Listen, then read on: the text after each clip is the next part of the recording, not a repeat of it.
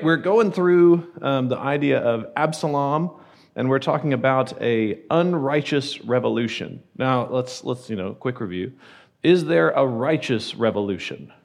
It can't be a righteous revolution. Why? Because a revolution, in and of its nature, is pure revolt against authorities. Why is that bad? Because God appoints authorities, right? God gives you your governing authorities. God gives you your pastoral authorities. God gives you your family authorities.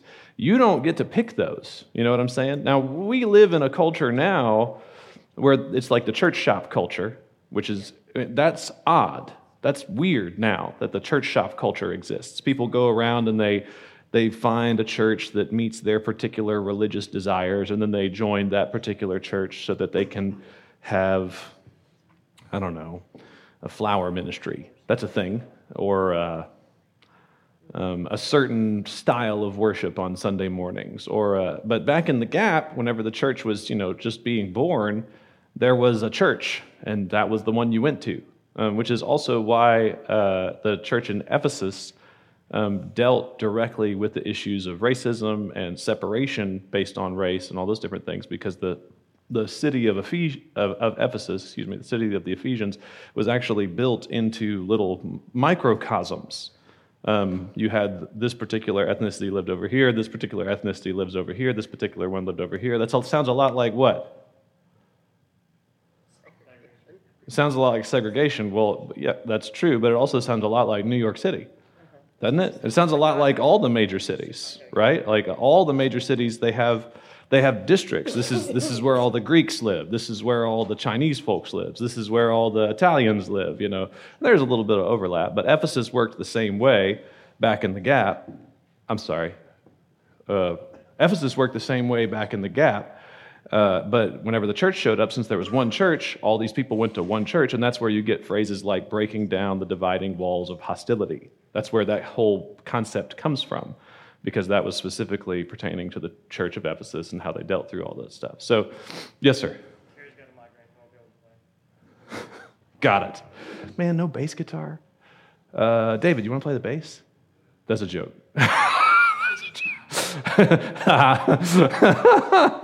That's okay. We'll make it work. Anyway, uh, so y'all y'all kind of see that. So there's the the idea, the the general tone that we're we're moving towards. There's a unity that happens inside of the local church rather than a, a division, a separation. And back in the day, when there was one church, that was a much easier thing to, for people to understand. You had, your, you had your, the church that was in your town, and everybody went to that church because it was, it was the church in town. And that's why, um, if you look at early cities that were founded in the United States, you know, in the 1700s, um, they are centered around what? Ge- uh, um, geographically, architecturally. The center of the town is the church, right? Now, if you go to the hyper progressive towns in the northeast part of the country, they don't call them the church anymore, they call them the meeting hall.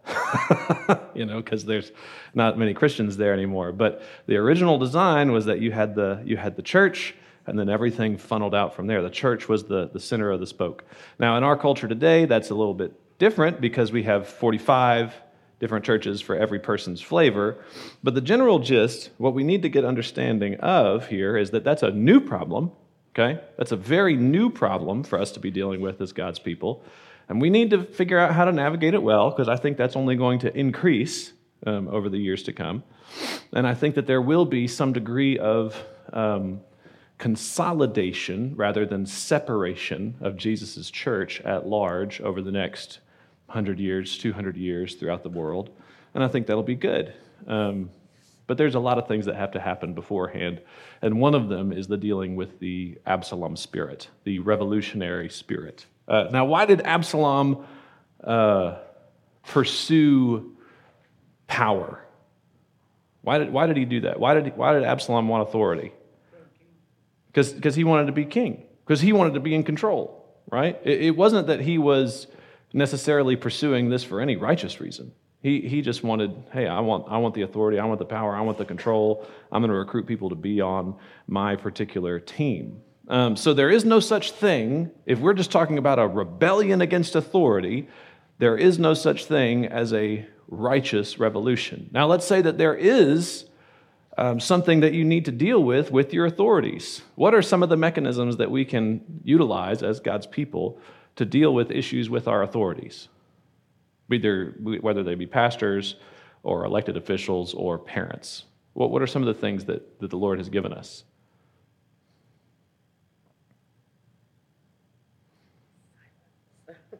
He has given us silence. no, come on, this is easy. What, how, do you, how do you appeal to an authority? What do you do? You, you, you talk to them about it. You'd be like, hey, there's a problem.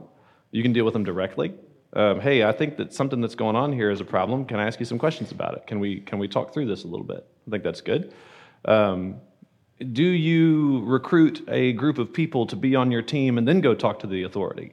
No, that's the wrong way. You go, you go deal with the, the particular, particular authority person first. Um, what, what are some other mechanisms? Let's think government. What's some mechanisms to deal with uh, a potential wicked ruler inside of, inside of the governing sphere? Your votes, yeah, you can vote them out. What if you don't find out that they're bad until they're already in office? You can do a recall, right? You can, you can get them out through different mechanisms. Um, what's some other things? Impeach. I don't know that impeachment actually does anything. Does impeachment do anything? David, does impeachment do anything? He was in, the Senate. Not yet. like, has anything ever happened with any president that's been impeached? No. There's been a few federal judges that have been taken out. Thank you, Stephen. I, I appreciate that. So something has actually happened at some point from someone.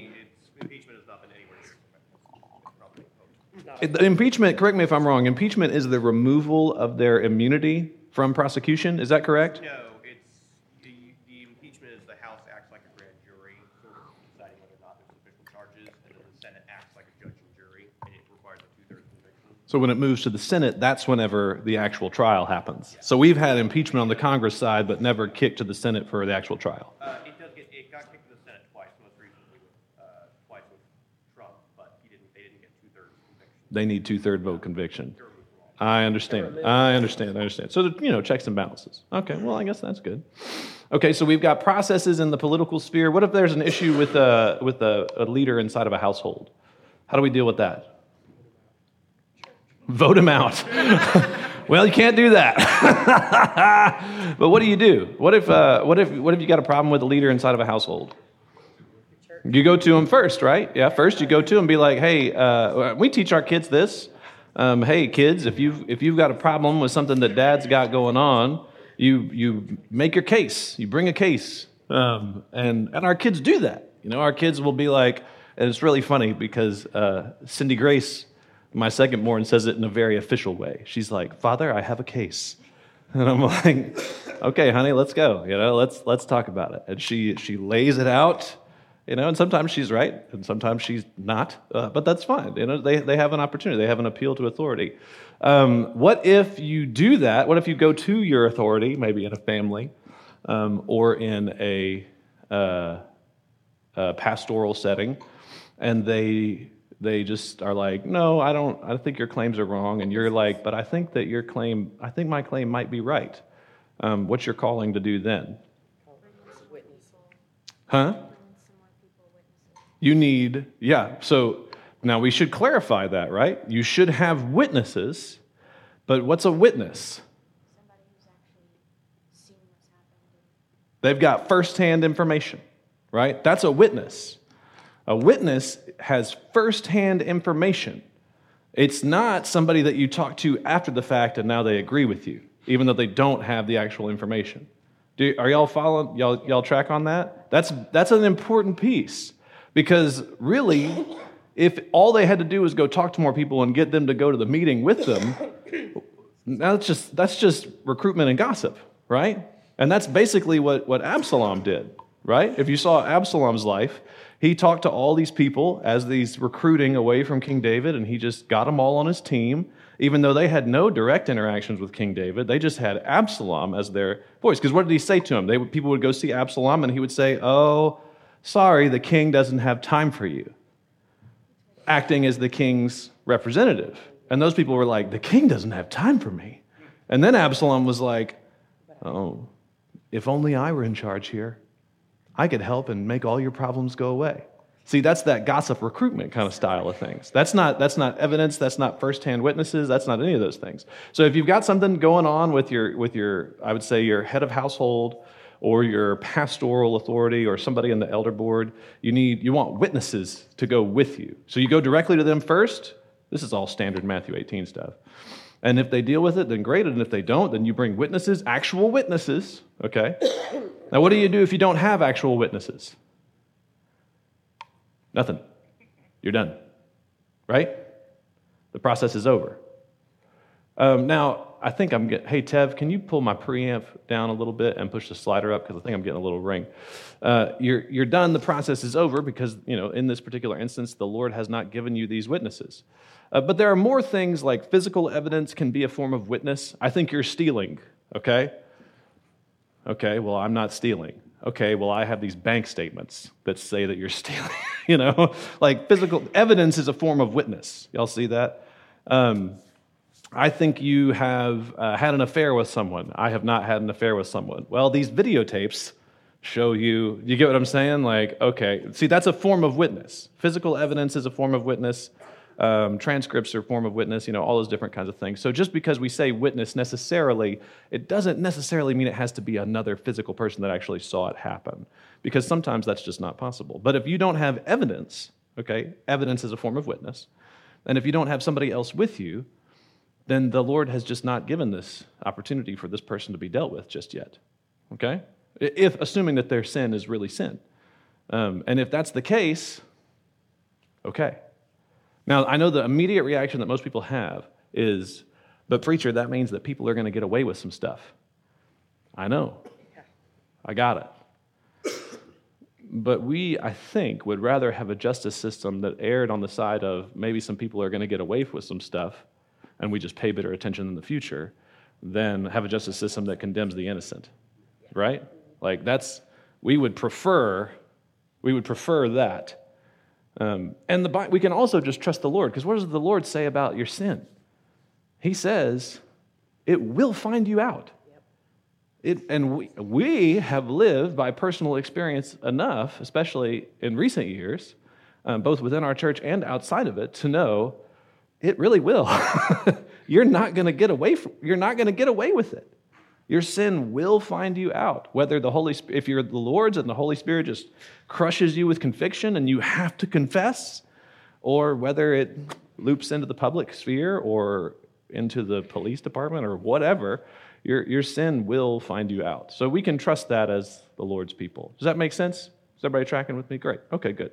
So we don't want to be revolutionaries we want to follow the order that the Lord has given us in our appeals to authority and in, in the way that we govern ourselves, both in the civil sphere and in the family sphere and inside of the church sphere. All those things are important. But at the same time, we also want to be as Absalom proof as we can be. Okay? So I've been in some capacity of vocational ministry for almost 20 years. All right? Um, in full time work, probably around 12. Does Westminster count as full time? Because if we count that as full time, it'd be more like 16. Um, I don't know if we count that though.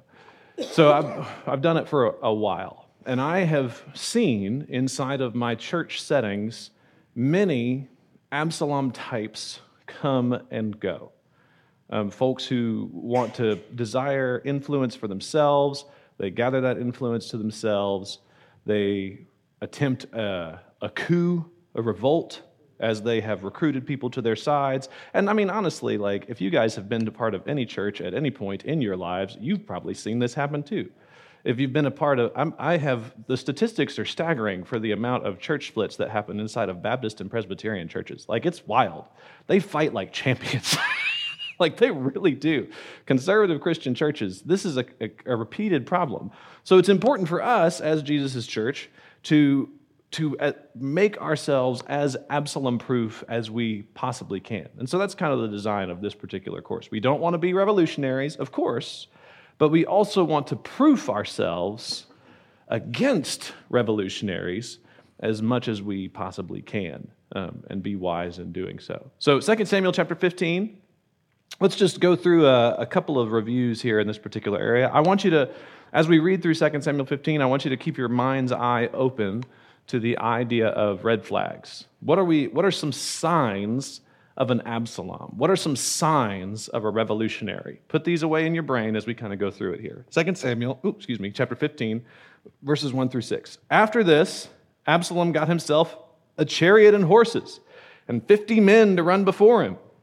And Absalom used to rise early and stand beside the way of the gate. And when any man had a dispute to come before the king for judgment, Absalom would call him and say, From what city are you? And when he said, Your servant is of such and such a tribe of Israel, Absalom would say to him, See, your claims are good and right, but there's no man des- designated by the king to hear you. Then Absalom would say, Oh, that I were judge in the land. Then every man with a dispute or cause might come to me, and I would give him justice. That's the big. All right, we'll come back to that. All right, here we go. Verse 5. And whenever a man came near to pay homage to him, he would put out his hand and take hold of him and kiss him. Thus Absalom did to all of Israel who came to the king for judgment. So Absalom stole the hearts of the men of Israel. All right, red flags. Where do you see? What are some Absalom red flags that, that we can notice immediately? All of them. Which, well, give me one. What, hit me with one. If I were in charge here, I would, I would never. So he's immediately setting himself against the ruler, right? He's immediately creating a dichotomy between what he would do and what the current ruler would do. And we, we do that. We just say it a different way. I, we would say, oh man, I wouldn't have done that. Very casual, very light, but it's the same principle, isn't it? Woo! I mean, I, whew, I wouldn't have done that. I wouldn't have done it that way. Yikes. Um, that's an armchair quarterback. You know, the, uh, that's my sports analogy, so I might be misusing it. But I think that's an armchair quarterback. Yeah, it is. Okay, great. It means somebody who's just hanging back and not actually involved in the game, but they think they can call the plays better. Okay? That's an armchair quarterback. What, what else? What else do you see? Jesse?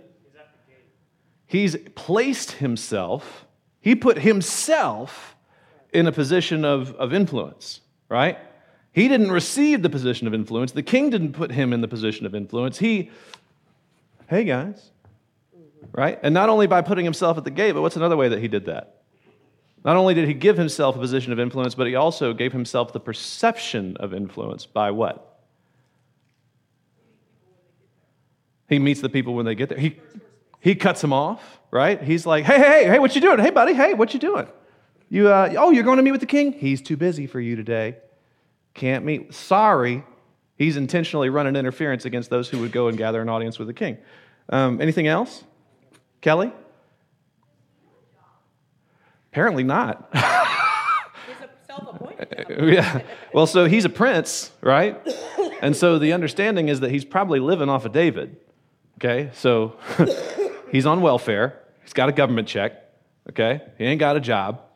And he's he's pulling uh, as much uh, influence as he possibly can. This this his deception is his full-time job. So yeah, not really. He ain't employed. Good catch. Any other red flags?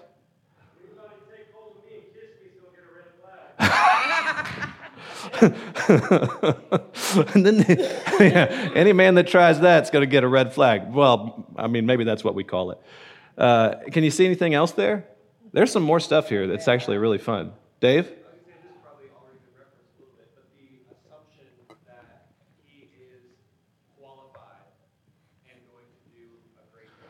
Right. But what makes him look qualified? He's a deceiver. He's tall, beautiful, he's attractive. That's true, but he but what else though? What else makes him appear as qualified? He's he- he's charming, he's got a good personality. Yeah, so he makes people feel socially comfortable with him whenever they talk to him. Yeah, okay. Can you see anything else? Uh, no. It was, um, and it's interesting because it wasn't Solomon either. It was somebody else. Oh, I can't remember. But it wasn't Absalom and it wasn't Solomon. There was another guy. But line. I don't think they really worked with lines like that as much. You know, like there was this a lot of intentionally blessings going to the younger. They moved different things around. So, um, okay, what else?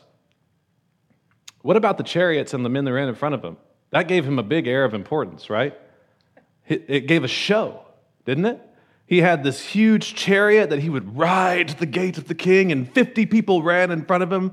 And they were, you know, it doesn't say this, but the purpose of them running in front of they're like heralds. They're like shouting, Absalom's coming! Absalom's coming! It gave this appearance of importance, okay?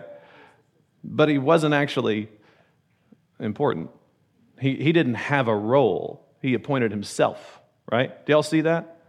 Um, scroll down, look at verse, uh, look at verse 4. oh, that I were judge in the land! Then every man with a dispute or cause might come to me, and I would give him justice. What's that? Do you think that Absalom is really going to give justice to every single man that comes up to him? Of course not. So, what is that? That's a lie. Or, as I would call it, a campaign speech. Right? That's, he's politicking. Oh, if I were in charge, I would forgive your student loans. That's right. And then they get in office and they're like, oh, my bad. We can't actually do that. Can actually make the country pay for it. can't actually do that. Such a weird world we live in. They called me the other day and they were like, hey, did you know that if you consolidate your loans into this off whatever student loans, into this off category thing, then you might be eligible to have your student loans forgiven. And at first I was like, man, that sounds like a great idea. And now I'm like, wait, what does that mean to consolidate and move it somewhere else? Oh, into a private bank. Oh, oh no, we're not going to do that right now. That's a different animal entirely. So for the for the promise of a potential degree of uh, debt forgiveness, that was an interesting moment. Can, can you see anything else? Can you see anything else? He can't execute justice that way. That's a false promise. He would put out his hand, take hold of him, and kiss him. Thus Absalom did to all of Israel who came to the king for judgment. So Absalom stole the hearts of the men of Israel. One of the biggest things here is who are, who are his target? Who are the people that he's chasing?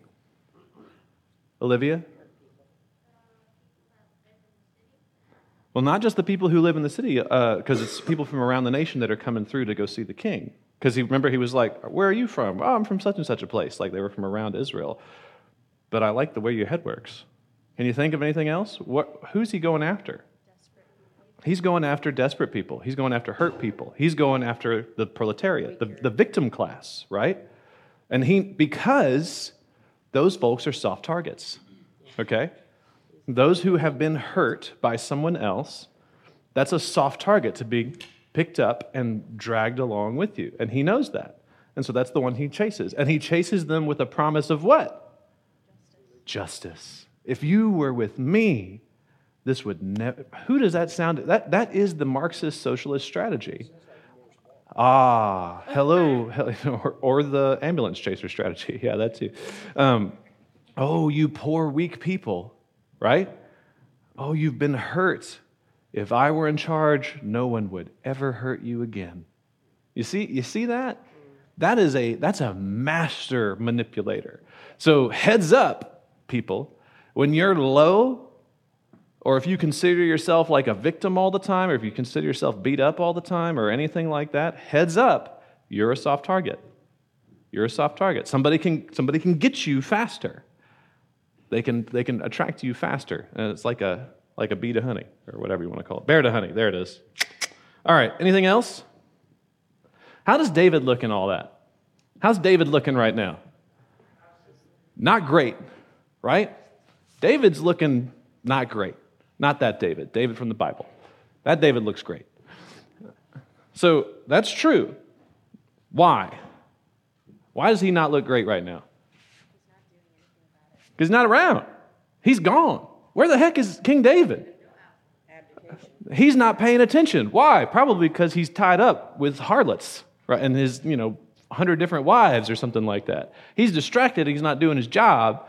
Absalom is running through the streets of Jerusalem every day with a chariot and 50 heralds shouting, Absalom is here! and going to the gate.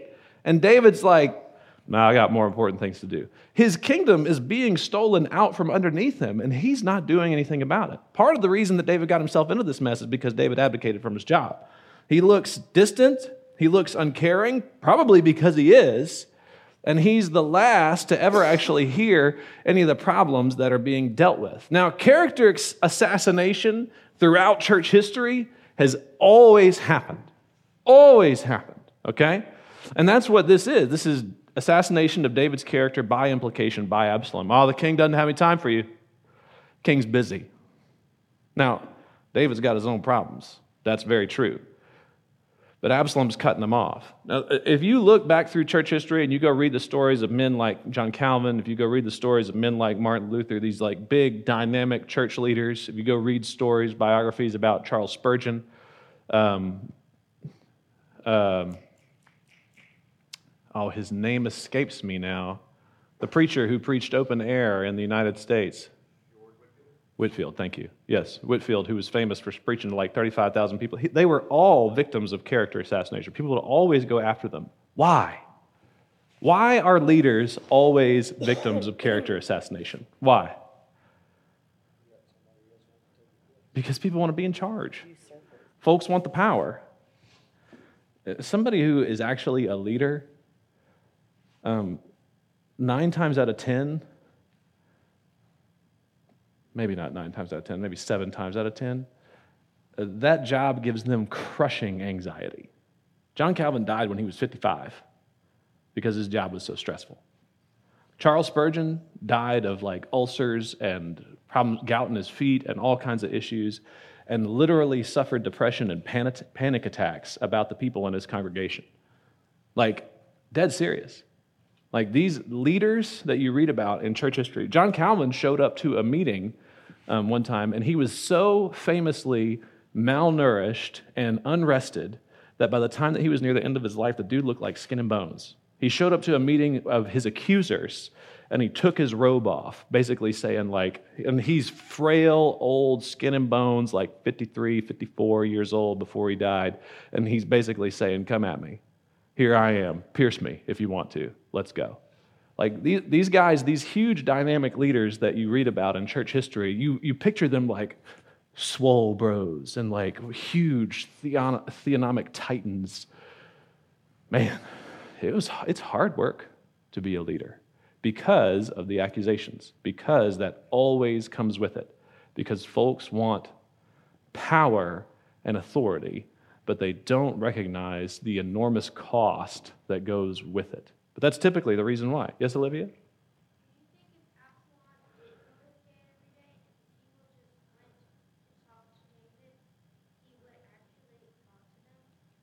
You know, I don't know, dearie. I think that David was pretty distracted while all of this was going on. And so I don't know that he would have. But we kind of, that's one of those things that we don't quite know. It's just kind of floating out there. He was pretty distracted by a lot of his own personal sins that he decided to pursue rather than take care of his job, which was to rule the kingdom. And so maybe they would have been heard. Maybe some of them would have been heard, uh, but probably not all of them. I did my guess, but that's just guesses, you know. That's just guesses. So there was a vacuum of leadership.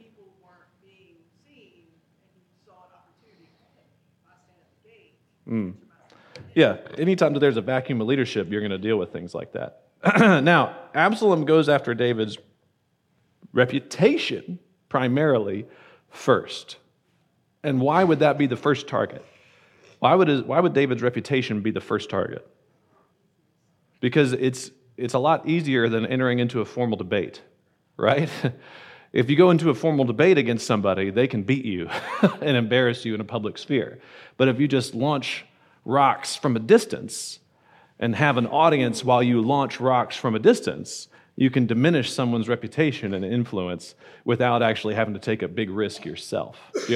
Does that make sense? And so that's what Absalom does. He throws rocks from a distance rather than engage directly um, with the person who is uh, who with the person that he has issue with. So he's attacking David's reputation to cut away Absalom, uh, to cut away King David's his reputation, his influence, and his power.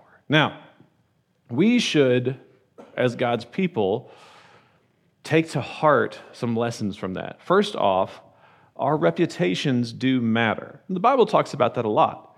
That generally speaking, Christians should have a good reputation in their community, um, in their community internally within the church, yes, and you know, to a degree outside the church. Now, obviously, if everyone outside of the church is a demonic Satan worshiper, and you tell them to stop it, you probably won't have a great reputation, you know. But at least they should know us for our good works and the way that we care for folks. But that means for us as God's people that one of the things that we should do is work to protect the reputation of our brothers. So when character assassins show up, we rebuke them. Now, some folks might just have old bad habits, right? Like gossip can just be, especially in the deep south, gossip, scuttlebutt, slander, that can just be an old bad habit that you have always done with your mom and them whenever y'all get together. That's just normal. You, you, get what I'm saying? We, we have it like ingrained culturally within us. And so whenever we gossip, scuttlebutt, slander about somebody, we, we may not even feel it, the words leaving our mouths. We just might, it might just happen. But we should, as a general disposition, as God's people, have our guard up over our tongue, over the words that we say, and for the reputation of our brothers and sisters in the Lord, right? If somebody's bringing up an accusation against somebody that you know or or something along those lines, it would be perfectly right for you to say something like, hey, hey, they're not here. I don't want to do that. I don't want, I don't want to talk about this. I don't want to go into this. We need to, let's, let's not. I want to, I want to be a, a guard, a protector of my brother's reputation. If you got a problem with them specifically, you need to go talk to them. You need to go deal with them about it, not me, because I don't even know what you're talking about. Does that make sense, you guys? Now, that's, that's hard because it is the it is the water that we swim in you know? Like we i don't know why that is for some reason. Maybe it's a human thing. I, I attribute it to a deep south culture. But a deep south culture talks about people. Do y'all know what i'm do you notice that? Do y'all notice that? And so we want to as best we possibly can protect reputation rather than try to knock it down especially the reputation of those within the church now if we're talking about somebody who uh, is elected to public office and sins publicly, uh, is that the same thing? No, because they have a public sin in a public office. This is a, a public deal. Okay? So that, that needs to be discussed and see how those things can kind of overlap. Uh, and if we've got a, a church member who sins publicly, um, how do we talk about that? Let's say that we've got a church member who uh, has entered into an open, adulterous affair against their spouse, um, and they refuse to repent. Well, what do we do? Is it wrong for us to talk to one another about that specific situation? No, because it's a public sin, right? And it's happening openly. But what should we also do as well as talk about? We should also talk to. Do you see the difference here? So, to the degree that sin is public, is the degree that you handle it. All those things are important. But we don't want to go, Did you hear what happened with so and so? That's a private matter. Y'all see the distinction here? There's, I noticed that there's a lot of lines that we got to get clear here, so we want to make sure that we do that as best we possibly can. Anyway, another thing that we want to be aware of, um, and one of the things that I've seen commonly wielded against those in leadership, is the phrase, I just have concerns. Y'all ever heard that before? Um, this, this is used a lot in the corporate world. Um, I think it's used a pretty fair amount inside of the church world. Um, I, I have concerns. And that's like somebody just took a blunt, like baseball bat, and they're just like, What are you worried about? I just have concerns. And you're like, Well, what are they? I'm just worried about you. You know, like, it's like, hold on. I need specifics here. I need you to tell me exactly what, what is the concern. Give me the details. Don't just, uh, a vague concern, a, a blurry potential future issue that might come up. That's not a sin, right? That's not a sin. And it would be a problem for us to treat something that we see that might be an issue in the future as a sin. I've just got, I've just got concerns. no, no. We can't do that. Now, I learned early on that as a general rule, um, I don't agree to meetings with people unless they tell me exactly what the meeting is about before we get together. Because I've gotten several of those phone calls. Hey, man, can we get together and talk? I'm like, sure. What are we talking about? Ah, you know, I just got some concerns. And then I don't sleep for three days before the meeting. like I'm just, I'm awakened what are they worried about? I don't know. Oh gosh, you know, we that can't, we can't do stuff like that. Not vague concerns. Be specific. Um, Jesus said we judge by what? How do we judge? Judge by the appearance, right? No, that's not right. Judge by the fruit. Do you remember that? Jesus said that we judge, judge with right judgment, judge by the fruit. You know, those are all those things are important. And if we're judging by the fruit, that means the fruit that's on the tree right now, not the imagined future fruit that you think might be on the tree in three years. Y'all see the difference there? Y'all have questions? I know that could require a lot of specific applications, but that's okay. All right. we want to also avoid certain types of people for leadership, and we want to place certain types of people inside of leadership. We want to avoid leaders who promote themselves by diminishing those that are in authority over them. You know, that's, that's what Absalom did, right? Absalom's trying to promote himself by taking a swing at the people that are currently in charge. We, we want to avoid that as a, a lesson from Absalom. Rather, we want to promote people to leadership based on their merit, on their qualifications, on who they are and what they've done, not on them saying, I could do a better job than this guy. Right? That's, that doesn't qualify you for a job. While maybe it's true that maybe you could do a better job than those guys, uh, qualify yourself based on your merit, not by disqualifying the people over you. Does that make sense? Qual- when people are, are coming and desiring, the Bible says that somebody who would desire the office of elder desires a good thing, right? So that's good. We, we want people to aspire to the office of elder and pastor within the church. They desire a good thing. That's a good thing for them to want. But we don't appoint people to that position because they have critiques of those who are currently holding it. Right? Okay? That, that's, a big, that's a big difference. Rather, we appoint people to that position, and that's a big temptation for a lot of pastors because folks come in and the, the squeaky wheel always is the one that gets the grease. Folks come in, they've got complaints about the way that things are done in this church, and they've got ideas about the way that they could be done right. And a lot of pastors, and I'm um, pointing at myself here in this, in my early years of ministry, a lot of pastors get the temptation to say, well, I mean, you think you can do a better job? Okay, here, do it. Do a better job. Every time I've done that, those people left. Every person that ever came up to me with complaints, and I said, Oh, uh, I mean, maybe your ideas are good. Here, be in charge of this. They always leave. They don't, they're not actually there. They're not committed to the team. Why? Because they never learned to submit. So why on earth would they ever be able to lead? You get it? I learned that lesson in about year five. I think it was around year five that I learned that lesson. Y'all learned that lesson by instruction, not by experience, okay? Learn that lesson by instruction. Don't, people's critiques of leaders do not qualify them to be leaders. Their merit, their proof, their worth, their, their personal integrity is what qualifies them to be a leader. Does that make sense? Absalom's mechanism was to critique David and therefore qualify himself, tear down the one in charge, and therefore qualify himself for the role. And that's not what we want to do either. Okay? Do y'all have any questions? Okay, great. Let's pray, and I'll, we'll uh, jump pick this back up next week. Father, thank you that you teach and instruct us according to your word. I pray that these lessons would go deep into our heart and that we would follow you all of our days. Thank you for your good words. May we hear and heed and obey them, and may we aspire to be biblical leaders uh, the way that you have called us to be. In Jesus' name, and all God's people said, Amen. See y'all in a few minutes.